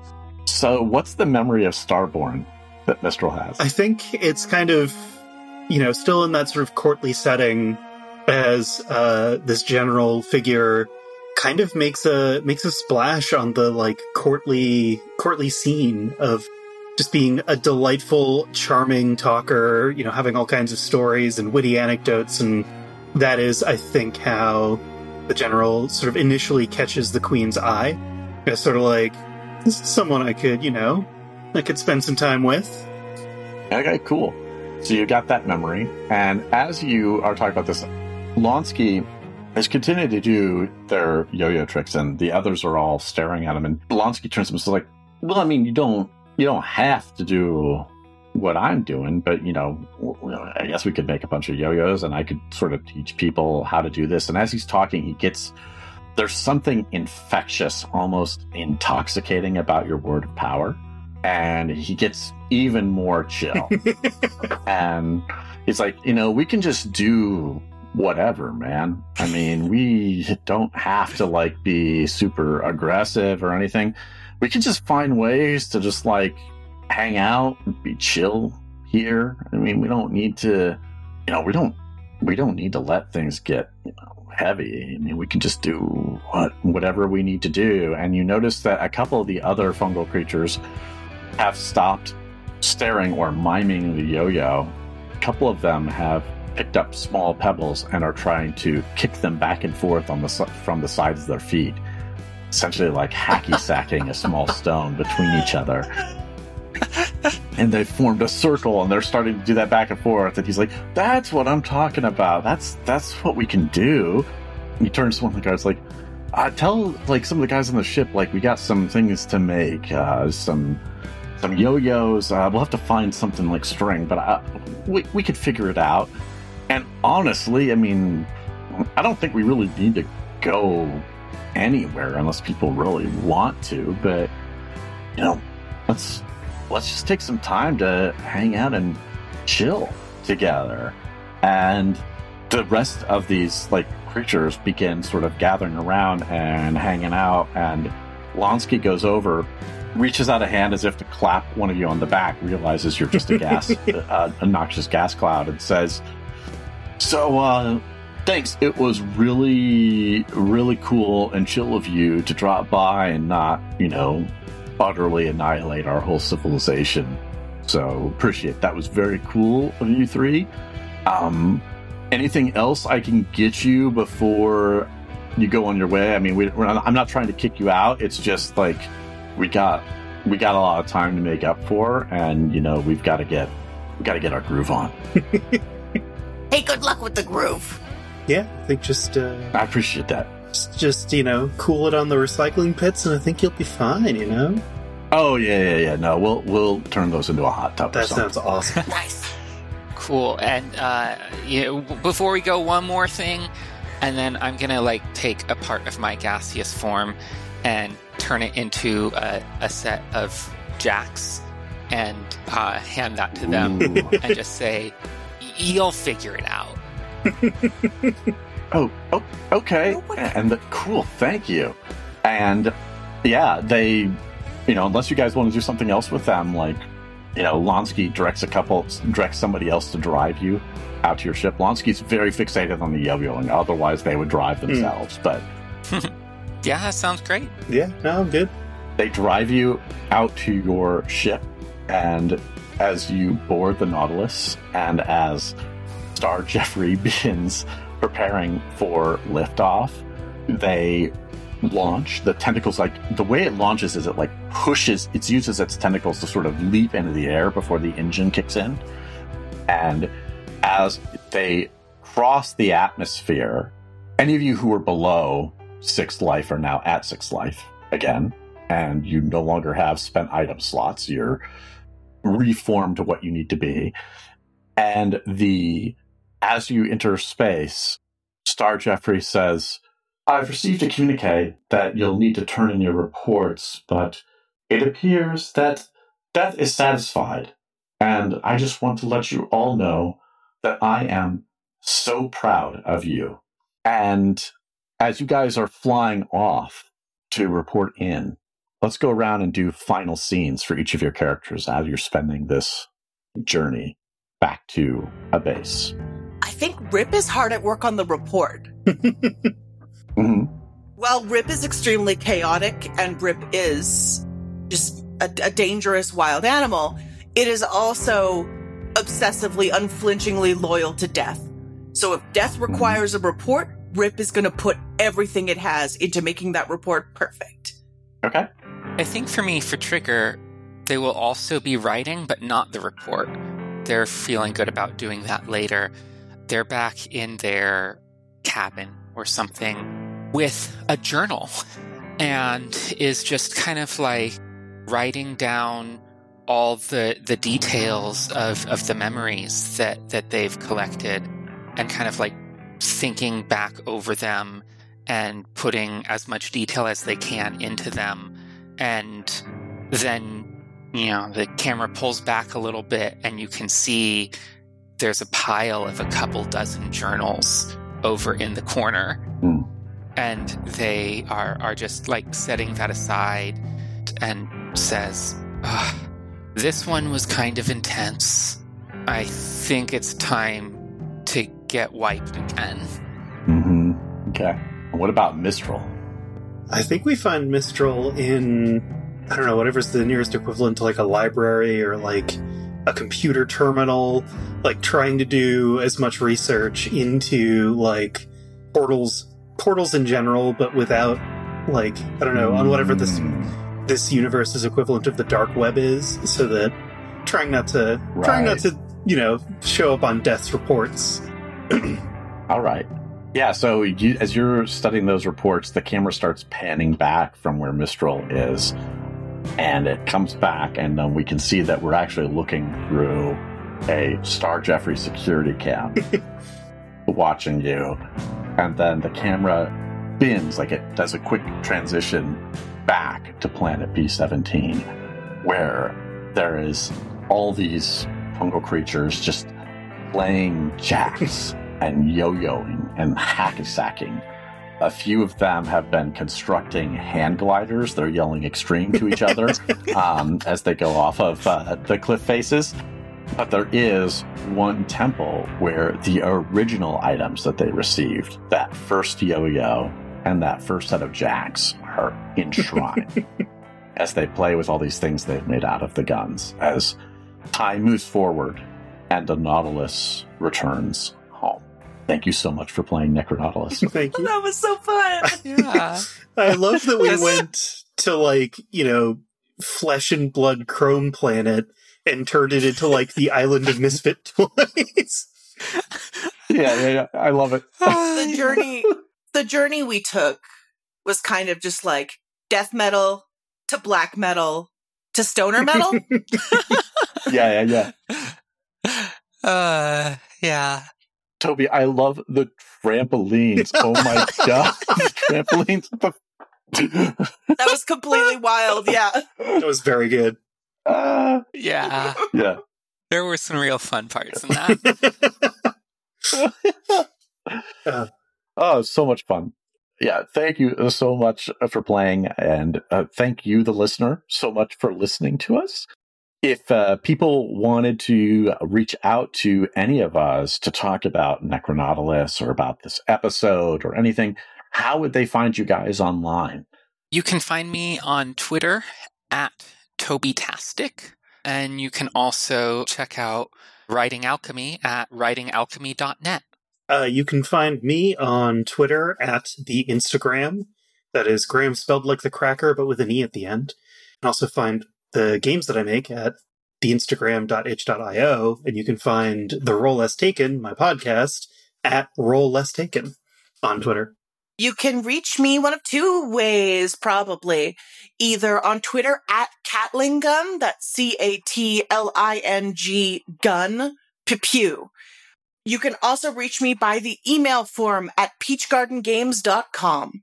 You can find me on Twitter at Andrlik, A N D R L I K, or on the Explorers Wanted and Actual Play Numenera podcast. Hope you all enjoyed the show. Thank you so much for listening. Have a good night, day, weekend, or whenever you're listening to this. And bye.